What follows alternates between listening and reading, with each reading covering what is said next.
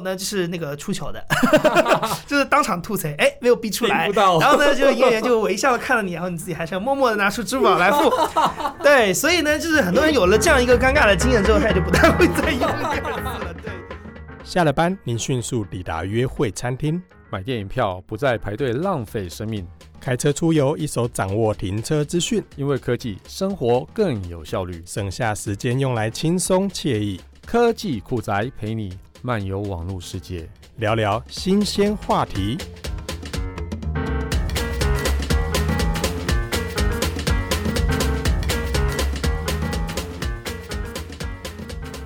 大家好，我是科技阿酷 Kiss Player。我们这一集呢，其实我们两集其实合在一起录啦，就是要时间太长，所以分成上下两集。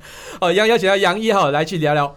台湾正在开始的叫做行动支付这件事情呢。好，各位科技酷宅的听众，大家好，我是杨一。行动支付这件事在中国是哪时候开始的？差不多应该是一二年、一三年吧。所以你大学的时候吗？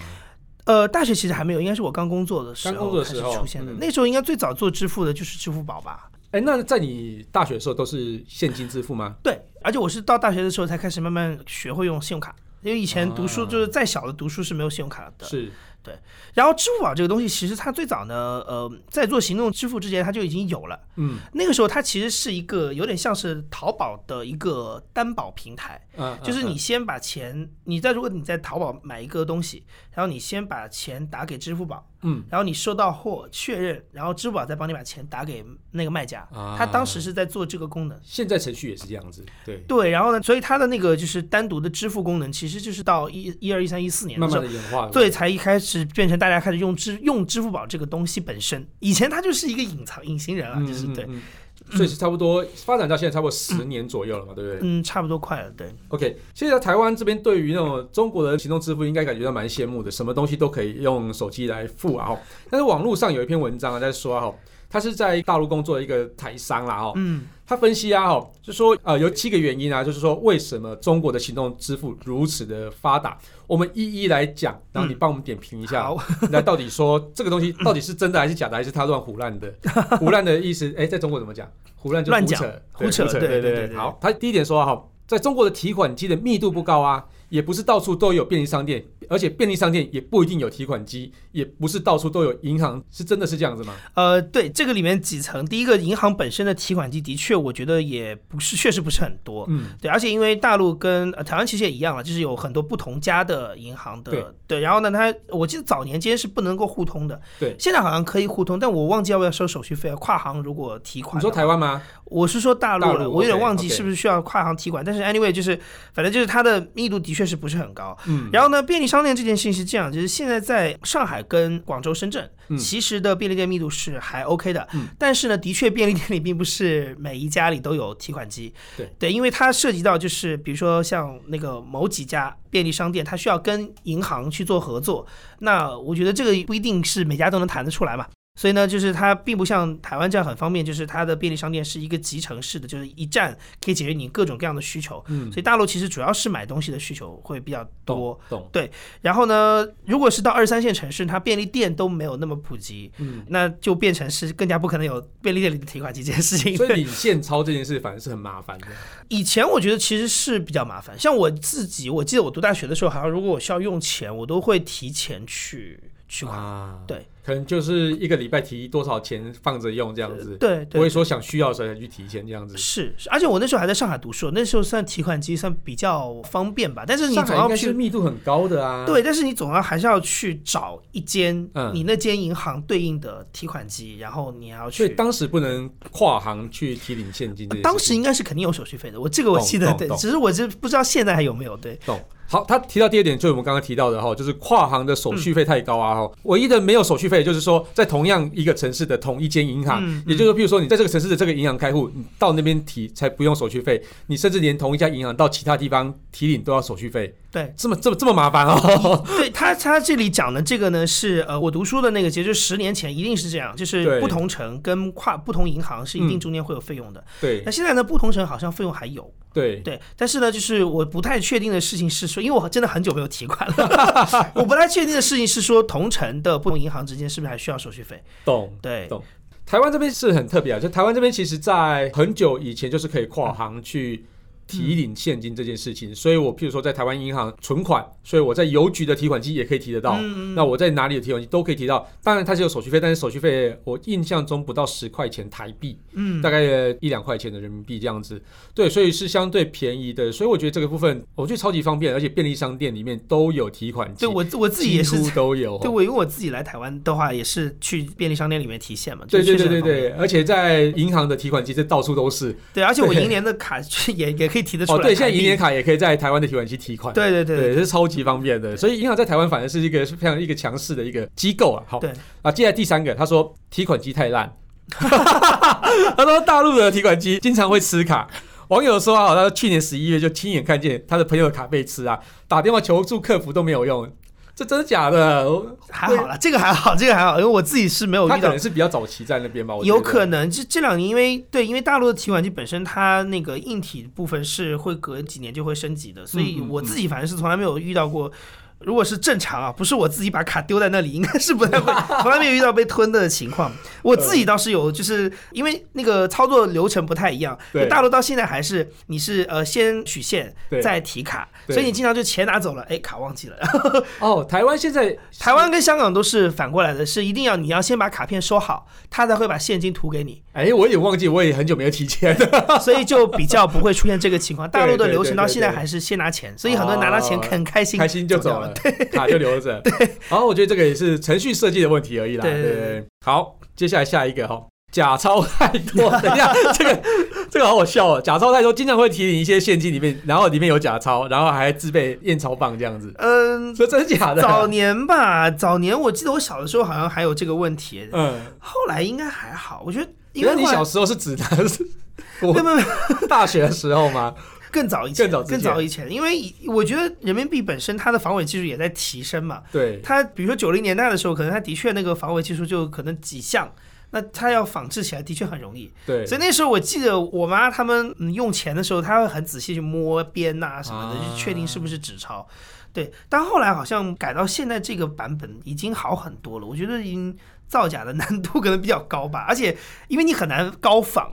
就是因为它，因为它的防伪高，对，因为它防伪的那个点实在太多了，所以一般，尤其像那个商家那么精明，哎，一拿过来就摸一摸就知道了。他也不会公然的挑衅你，就说，哎，这这张你收好，对对对，换一张给我了，这样不好。对，他有可能也知道说你不是故意的。太多了，对啊，太多了，因为那个，而且我其实现在在大陆偶尔还是会用纸钞，基本上不太会用，嗯，已经不太会遇到有假钞的情况了。对，那你们收纸钞的地方多吗？现在其实还是要，还是有，还是有，因为大陆的央行是规定就不能拒收纸钞哦，所以一定要，你如果给他纸钞，他就一定要用哦。所以像是叫计程车打的纸钞，他一定得收。对，OK OK，哈哈。当当然司机那我就放心了。对，当然就是司机会跟你建议说，哎，我后面有二维码，你可以扫一下。但但是我硬硬塞给他，他还是要给我。哦，懂懂懂懂。接下来我们第五条。水电费、手机费等日常的费用啊，都不能直接从银行按月扣缴，然后有这种事，然后必须要先预缴，预缴，所以你根本不晓得下一个月水电费多少，你怎么预缴？这个是这样子啊，这这件事情是这样，就是嗯，预缴这件事情，我觉得现在也不一定啦，看你的习惯，因为水电费跟煤气费在至少我在上海还是可以结账之后再按照具体的金额缴。对，你不一定要储值，嗯，但手机的话，一般现在都是习惯储值，因为手机主要是因为费用流动性比较大，有很多人你按照账单付费比较麻烦，他自己也懒得付了。对，但是像水电煤气这些，其实还是可以不用预缴。但是呢，他的第一句讲的非常对，就是那个缴费确实很麻烦。对，因为我我我原来一直记得我还有那个就是。上海是后来到你可以去便利店缴，但是你一定要去线下缴。嗯，就是便利店可以收你的水电账单。嗯，但是我还是记得我那时候会每个月要固定抽一天，我一般就会十五号嘛。嗯，因为十五号就是各家的账单我都开始收到的那天，就是都在手上的开始那天，然后就是个整数很好记，然后呢又离那个发工资日期比较近，所以也很好记。所以呢，就那一天去到旁边的便利店去一次性交那么多钱。嗯，但是你要跑那一趟的。啊，懂。对，但是更早以前是很麻烦，就是你要去电，你要去电力公司的营业厅，然后水你要去水利公司的营业厅，就那就更麻烦了。所以的确有这个问题。对，哎，题外话，嗯，中国的网络银行盛不盛行呢？就是说我可以直接在网络上、手机上直接转账啊，然后去付水电费啊。我觉得是这样，那个东西其实现在呢还 OK，但是我觉得是因为支付宝普及了以后，嗯，银行才开始做这件事情。哦，所以是他是后面对才发现他们可能要被消失了。对对对，他才有这个，他才发现这个需求吧。哦，懂懂懂，所以是受到压力之后才开始做了改变。对，因为我我觉得这个可能跟大陆很多公家机关的体制有很多关系。因为你像水电这种基础资源，它的体系就是那个机构体系都比较庞大嘛。那银行本身也是体系很庞大的机构，所以两家之间其实沟通成本可能会比较高。对，就谈一个这种合作的可能性是就是比较高的，而且它又不是。特别市场化的，对这个跟对它就算是一个独占的一个事业，没错，所以它没有什么压力，对它没有压力，它可能要被政府逼着走的时候，它才得。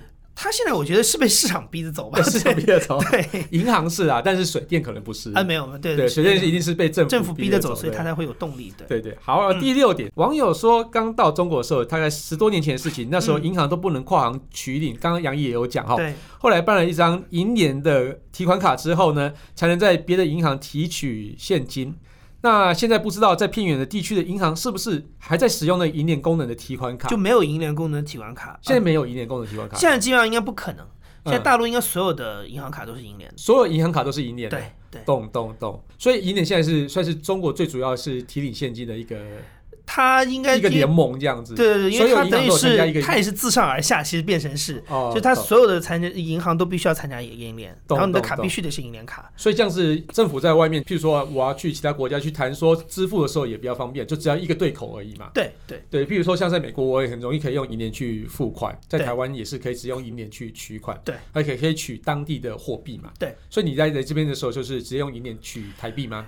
呃，对，我就只用银联取台币，因为他其实推银联这件事情，跟他那个想要做人民币国际化这件事情是密切相关的，嗯、因为它跟 Visa 跟 Master 这种支付体系不一样，因为这两家其实还是比较商业化的，它是市场驱动的嘛，嗯、就是消费者或银行觉得它需要方便，它才有这个联盟出现。嗯，但是大陆其实它有背负一些政治任务，就是它要通过更方便的支付体系来帮助人民币国际化。懂懂。所以银联是很重要的一个工具，就是它要让整个人民币的支付都在一个体系里。懂，对，有点像是合作社的概念，一起出去外面打国际。懂懂，我觉得这个这个还蛮好的。我觉得这个其实，在政府推动一个政策的时候，其实有一个政府的力量帮忙去打国际这件事情，我觉得是相对重要的。对对，这反而是一个叫做嗯，像台湾这种企业非常独立，嗯嗯，变成说只能是各自去打世界。嗯，对对，反正政府好像是没什么事情做的感觉。哎，也不是这样说啊。OK，好了，他说最后一个哈，最严重的问题就是说。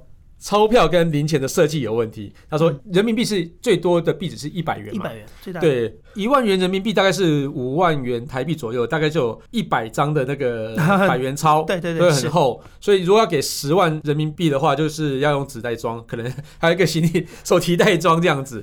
对，那以这样子，台湾你看，台湾如果是一万人民币，大概是五万块几张啊？一千块五十张，嗯，大概少了一半。对对对，是对对，所以也是一个非常大的问题嘛。你会很很讨厌带钱币这件事情吗？其实还好，没有没有拿到那那么多钱，就是没关系啊。那么多钱，就是有人愿意给我，没关系，没关系，都我都可以收。对，不嫌麻烦，越厚越好，这样子。对，越厚越好，越厚越好。对，其实这个还好啦，因为就是日常日常消费当中很少会用到。对啊，因为觉得日常消费也不会那么大笔钱带出去啊。譬如说啊，不过现在你看要去买一台 iPhone，嗯，大概是人民币大概多少钱？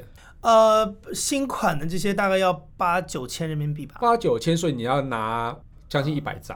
对，哇，那其实也是蛮厚的。但是就 大家不会这样做。对，就对，就算没有支付宝，大家应该也不会这么做吧？对，太夸张了，还没有走到苹果店就被抢了，就被抢了。OK，接下来还有另外两个疑问哦，这是我们制作人自己补充的哦。嗯、他说。大陆信用卡使用并不普遍，那事实上就是信用催讨是比较有难度的。在台湾，其实大家都是呃用信用卡，那所以你就用行动行动支付的话，对于银行来讲，其实它就又隔了一层，所以它收的钱就更少了。呃，是这样，然后我觉得你们制作人比网友专业多了。就是他讲了一个，这个我觉得是比较关键，对不对？比较重点的事情，因为我觉得信用卡这么多年，其实在大陆发展都很一般。嗯，然后呃，它当然有一些有一些体制上的原因，比如说大的比较有垄断性、影响力比较大的银行呢，它的业务渠道有很多，然后它有很多方面是垄断性的，所以它并没有那个动力说我要去对信用卡的使用体验做革新。嗯，那反而是一些呃小的商业银行。会比较愿意去在，因为他需要拉新拉客户，所以他他会提升信用卡这件事情的用户体验，包括他会去跟很多商家去谈一些优惠啊，就就很像台湾银行、嗯、台湾的银行做的事情。对，但是呢，大陆一直都就有这个问题，就是信用卡的嗯使用不是很普遍，因为有有几点啊。第一个原因是因为我觉得跟大家的消费习惯有关系，或者说跟大家的金钱观就理财观有关系，嗯、就是。我们这一代人之前的我们父执辈，他们是比较储蓄型的人，嗯，他不太会有那个借贷的心情，他觉得用信用卡是有点在借钱，借钱的感觉。对对对对，他觉得那个没有安全感。然后尤其尤其是以前他们也经历过那个经济物资都不是很丰富的时候，所以他们是有那个安全感的那个就是不安全感的。他觉得我借贷万一那还不上了怎么办啊？我欠银行债啊，怎么怎么样？所以他不太会用没有赚到的钱去消费。而且还钱这两个字感觉有点不吉利。对，哎，我跟你讲真的，就是现在到银行，就是现在银行基本上你有的时候账单日出来之后，信用卡账单出来之后。然后还是会打电话给你们说，哎，先生推荐你啊用一下那个我们的分期付款呐，我们现在利率比较低啊，或者我们有优惠活动啊，怎样怎样怎样怎样。怎样。然后呢，呃，经常就会有说，哎，我现在不缺钱还，然后他就会有一套，应该是有一套那个规定的一套回应方法，就是哎，我们并不是要就是觉得你还不起，对我们只是觉得哎，这个可能对你比较优惠，而且可能帮助你以后在我们银行的记录更好啊，怎样怎样。就是你懂吗？他会知道说很多民众的心理是觉得你让他做分期付款是怕他还不起，懂懂，然后感觉很羞辱的感觉，对，所以其实有这个心态在了。所以我觉得信用卡就以前我们这一代八零之前的人确实用的比较少。嗯、难怪，难怪我我觉得前面网友讲的很好，就他的第五点就是说水电费、手机费都要先预缴。这件事情也是这种不想要欠人家钱的感觉吗？大概是，大概是这样子。对，然后还有一个，因为大陆的那个它有一些比较合规性的规定，比如说信用卡一定要输密码啊，好麻烦哦。对，然后这件事情可能也会让很多人在使用的时候比较，你你就想他用的场景嘛。如果我去一间餐高档餐厅吃饭还好，因为服务生比较客气，然后会让你给你时间让你去输。你如果在便利店怎么办？后面排好多人，你还在这边哒哒哒哒打密码，就很很尴尬。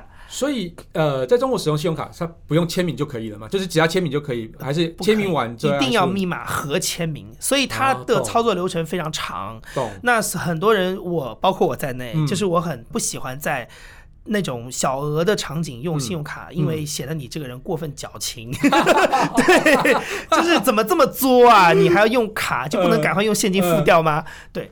嗯，哎、欸，所以我在 我上次去北京，我觉得我自己很蠢，就是说，因为我没有支付宝或是叫微信支付，所以我所有的支付全部都得用信用卡，而且我是现金又没有带很多，所以我在付完信用卡的时候，他就直接问我：“你是外国人吗？”啊，对，真的真的真的。他说：“我我讲中文，你怎么会觉得我外国人？”然后说：“对啊，因为你用信用卡，我们这边不用信用卡。”对，对，是真的是真的。所以其实主要是我觉得它操作上有很多不便利性，然后它一方面是银行没有动力。一方面又有合规的要求，对，所以使得信用卡这件事情在大陆的普及度的确不是很高。对，对，对，那个有趣的事情还是说，哎，你的中文是讲还不错嘛？所以他真的把我当成外国人，以为日本人或是韩国人之类的。对。好，其实这台湾的信用卡真的非常方便啊，像是大概小额支付在三千块以下，嗯、根本连签名都不用签名，就直接感应一下就可以了。嗯、那在三千块还是五千块以上，才需要刷完卡之后再签名。嗯、所以这个呃，台湾信用卡真的方便到一个可怕的境界。现在你知道，现在大陆信用卡因为后来有行动支付，包括 Apple Pay 这些的东西，嗯、所以呢，它有一个很奇怪的，就是说你用这个卡本身其实可能还是麻烦。对，但呢，你用那些服务呢，这个操作就简单很多，因为这些服务都会跟你的信用卡绑定，它是跟信用卡绑定，不一定是跟信用卡，它其实就是在用你的信用卡。然后呢，你每个月还是在用它用你的额度，然后银行还是会打电话来建议你分期付款。对，但是呢，你的体验就不是银行提供给你的，是其他的服务结合了这张信用卡提供给你的，反而方便很多。对，所以所以的意思就是说，我不知道，但是我隐隐约约觉得可能有很多多人是因为有了支付宝才会去办一张信用卡。那那这样我觉得是逻辑上有点奇怪，就是说我既然用了信用卡，还要签名跟输入密码，但是我放在 Apple Pay 上面或者说 Android Pay 上面就不用，那它有有了 Apple Pay 反而比较安全吗？我觉得，因为它可能因为国内跟那个 Apple Pay 合作的就是个别几间银行，嗯、所以他们可能单独有一些协议在，协议在，而且它不是那种所谓的五大行，是比较商业化的银行。懂懂，所以他们也想要抢客人。对，然后呢，支付宝呢，它理论上是呃跟银行，它承担了银行一部分的合规的责任，我觉得是这样子。嗯嗯、懂懂，对，所以它会比较谨慎一点。就就支付宝跟银行对接，可能还是要合规的，但支付宝把那个前端就是跟用户体验的部分做的比较简单。嗯嗯，对嗯。然后智仁还要补充一点啊。大陆的税务机关选择性执法，这是怎么回事？他说，大陆的营业增值税百分之十七，加上营业所得税、个人所得税跟其他的一堆税啊，就是一旦使用了行动支付之后啊，这些交易啊就是无所遁形。但是大陆税务机关可能就是会睁一只眼闭一只眼嘛。那如果说照章课税的话，就行动支付这些，或是淘宝网这些，就是比较乏人问津，会有这回事？呃，现在肯定不会了，肯定不会，因为因为因为都要付啊。现在现在电商已经很发达，然后其实呃，大陆政府早都已经注意到就是这个问题，就是说有钱拿为什么不拿对不对？一定要列管。对，我觉得他原来是这样，他原来的逻辑是在于说，因为以前的商业业态就是线下的直营嘛，嗯，就是你要去实体店去购买，所以他所有的法令都是基于那样一个消费场景来制定的。那现在呢，因为他发现呃大家都在用电商，嗯，所以其实呢有所谓的这些漏洞都 慢慢慢慢有补上，对，就是说。呃，他会把那个网上的消费也当成是一个场景。对，那你既然已经是一个消费场景，那你就要按照线下那些标准来。懂。对，所以现在应该不太会有这个，不太会有这个问题。所以漏洞也变少了，这样。对对对，这个以后肯定会的。对，他他应该是不会从政策上给你就是这种倾向性，其实是因为他等于在倾向你多用线上支付嘛。这个应该是从他的法令的角度来说，他是不会做这件事情的。对，懂。所以其实呃，但是他其实也算是带动了行动支付。一开始变比较火红的原因之一。当然，但是你刚才提到这点，你刚刚提到这件事情，我也想到另外一件事情，就是我后来有听呃银行的朋友跟我讲说，他们其实之所以就是一开始后就是后来一段时间开始对支付宝很担忧的原因，在于说，因为支付宝给到银行的信息就不像原来那么丰富。嗯。就是你一个人有可能，比如说我有一百条，一个月有一百条消费记录，你在银行那里看到都是阿里 pay、阿里 pay、阿里 pay。嗯，对，他不知道你在哪里消费的，懂？消费的记录都在阿里巴巴的手上？这件事情其实对银行是有很大的刺激，因为他觉得他拿不到用户的信息了。哦，因为其实大数据嘛，这些东西对银行很重要，他无法不知不知道你的消费行为，也不知道你在哪里用，那他对他其他的业务的开展是有很大的影响。是没错，所以他后来才开始说，那我要开做自己的。行动支付软件，嗯、对，尽量让你多用我的自己的服务来做这件事情。懂。其实大陆的行动支付普及率啊，几乎百分之百了吧？呃，我记得在百分之九十差不多吧，应该应该应该没有到百分之百吧，那么高。偏乡可能还是比较少用。对对。那主要两大巨头应该就是阿里巴巴的支付宝跟微信支付嘛？对，这两个到底有什么差别啊？其实从我的角度来说，我没有觉得他们两个有什么特别明显。都来催我钱的，没有什么差别一样。对对对对对，因为我觉得呢，还是要看大家的使用习惯吧。因为微信呢，它比较重要的事情是在于它的入口很强大。对，就是这个。App 每天打开的人是几亿的人，然后他他并不是为了支付才打开你，他是要做别的事情打开你，同时呢可以来自己支付，所以我觉得呃微信的好处在于它的一些具体应用的一些便利性，比如说我举个最简单的功能啊发红包，嗯，那你的红包都是给你的朋友发，那都是在聊天的时候发，或者在微信群里同事的群里面发，那这个支付的行为一定是用到微信支付。然后第二个场景是，现在像微信的群的功能里是有那个群收款功能，就比如说呃，我们一起聚餐要 AA，那他就直接把账单发到这个群里，然后勾选有哪些人参与了这一餐饭，然后他系统帮你自己给每个人发一条消息，就是收多少钱。那因为他是在微信里，所以呢，你的这个支付行为肯定也是从微信走。哎，所以我聚一次餐就要拉一个群哦。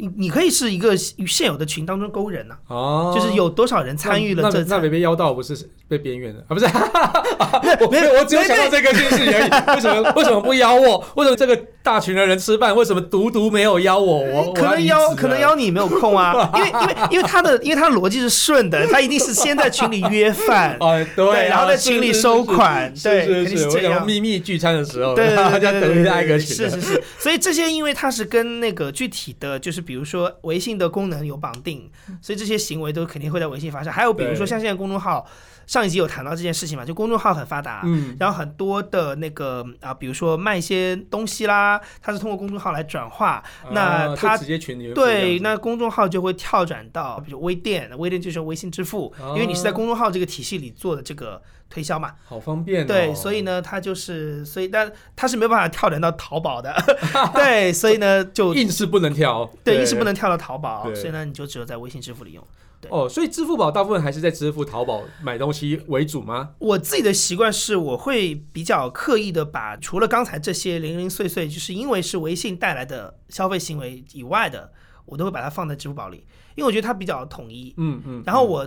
从我的角度来说，我觉得记账比较方便，对，因为但是呢，这恰恰就说明了，其实你你刚刚说的这个问题，就是它两者没有太大的区别，嗯、它只是把你的百分之百的消费行为给分成了两个地方，懂，所以我自己会把它集中在一个地方来做，比较好，比较好管理，比较好管理，对，懂懂懂。那其实，在台湾的奈啊，它其实也慢慢的发展，我觉得跟若干程度跟微信蛮接近的，因为其实，在台湾的奈原本就是传讯息的功能嘛，嗯、然后后来慢慢，我们上一期也有聊到，就是一些社群的功能也慢慢出现。其实它后来也有发展一个叫做奈 Pay 东西，嗯，嗯，但慢慢我觉得其实。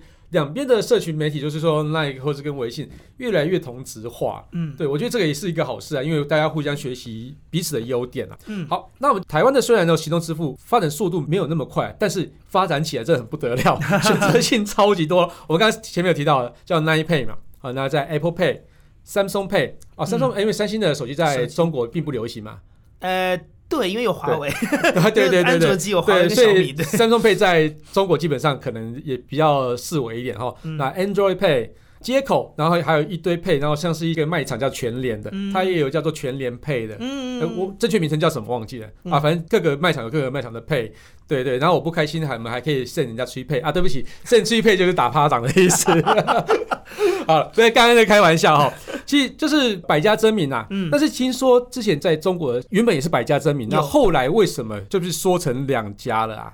这个肯定是跟后来这个监管单位的干预有关系，因为基本上在大陆，银行跟金融业还是一个监管非常严格的一个领域。嗯。而且呢，其实大陆的中国人民银行央行。对于这些事情，其实他们还是有一些警惕性的，因为怎么讲呢？就是因为我之前做财经新闻嘛，然后我记得几年前他们有讨论过一件事情，就关于纸钞会不会被淘汰掉这件事情。那我就要讲一个很细节的事情，你要想印钞这件事情本身是一个工业。如果大家纸钞用的少呢，那印钞呢就印的比较少，那印钞的工人呢工作就会比较少。对对对，就是说它有很多这种，但这个是非常具体的嘛，就是你比较能理解。那有很多是纯粹在金融系统里面的一些影响。就刚才我提到的，比如说银行没有办法拿到用户的消费行为的记录，嗯，那这件事情其实对于呃，我觉得对于这个传统的银行体系跟金融监管的单位来讲，都是他们会非常谨慎的面对这件事情，嗯，因为他会觉得说国家的。一个金融体系不能把持在少数科技公司手里，对，所以呢，而且还有一个就是，有的时候呢，其实百家争鸣也会带来，就是说监管会比较混乱啦。他们会讲讲心里话的，就是他们自己很多也不是很守规矩，搞很多事情出来。那有的可能在变相的做一些，比如说贷款啊，嗯、或者有一些在做一些民间集资啊，等等等等。然后其实呃会有很多金融风险在。对那所以后来就开始要监管这一部分。所以现在理论上说，应该主要的就是支付宝跟微信支付，然后刚好也是两大科技巨头嘛，就阿里巴巴跟腾讯，对，那对于这个呃监管单位来说，它的沟通也比较直接，嗯，所以呢，然后呢，慢慢两家也会主动的去跟一些传统的银行业，包括整个的金融系统，包括央行去达成一个默契或者是一种合作，嗯、那也让自己变成是其中的一，就是相当于是变成这个体系当中的一部分嘛，啊，那这样的话就是对他们自己的发展，未来的发展也很有利，对，所以呢，就是有这样的一个，也是经过了几年的磨合吧，我觉得慢慢大家会形成一个比较稳定的一个合作状态。如果你觉得啊，以现在的状况啊，还会有第三家配会出现吗？我觉得蛮难的吧，因为我觉得，除非它的模有一个非常创新的模式，嗯，否则的话，它两头都很难。第一个就是，呃，消费者这边他的消费行为已经完全就是已经习惯用支付宝跟那个微信支付，嗯、我为什么还要再用第三？你有什么吸引我的地方？对。那另外一端就是，他对于金融监管部门，对于啊、呃、这个央行，对于传统银行来讲。他也要有一个沟通的成本，你怎么样去赢得他们的信任？怎么样让他跟你来合作？嗯，那他两头都会遇到很多的挑战吧，所以我觉得会比较难。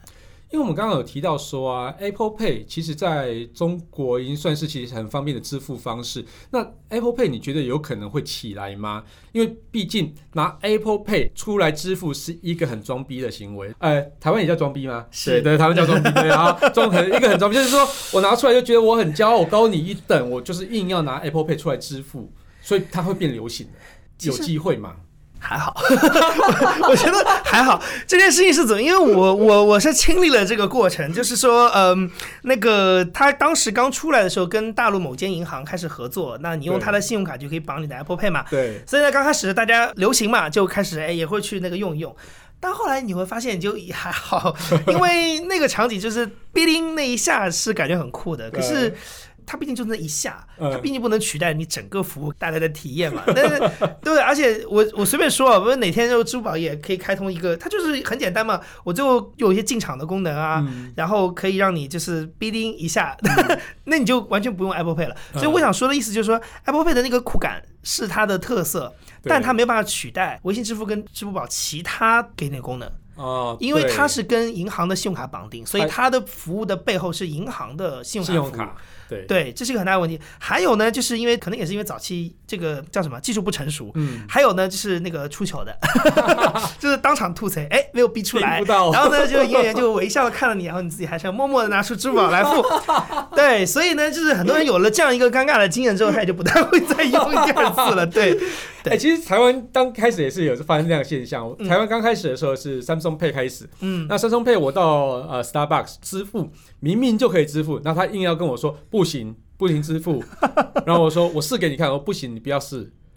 然后我就打电话去，因为我跟三星内部也熟，打电话去三星说：“哎，你们到底有没有做好教育训练？搞什么鬼？我要写一条。” 而且因为后来，因为后来其实有很多那个大陆的信用卡本身那个卡也开始有进场通讯的功能，对，就是你直接像美国一样，就是你直接去那个逼那个卡片也可以。对对对对，进场通讯的意思就是说，我们可以就只用感应的方式，对对对，就像台湾的 Web 那种感觉一样。对那你在用那么多行动支付的一个习惯啊，那你觉得大陆的行动支付啊，还有哪些服务还没有到位的？那提供给我们台湾的行动支付做一下参考。我觉得从产品开发的角度来说，我我觉得他已经做的不能叫完美吧，只能说有很多需求可能我们自己都没有发现。嗯，就是我自己能感知到的平常消费场景当中的需求。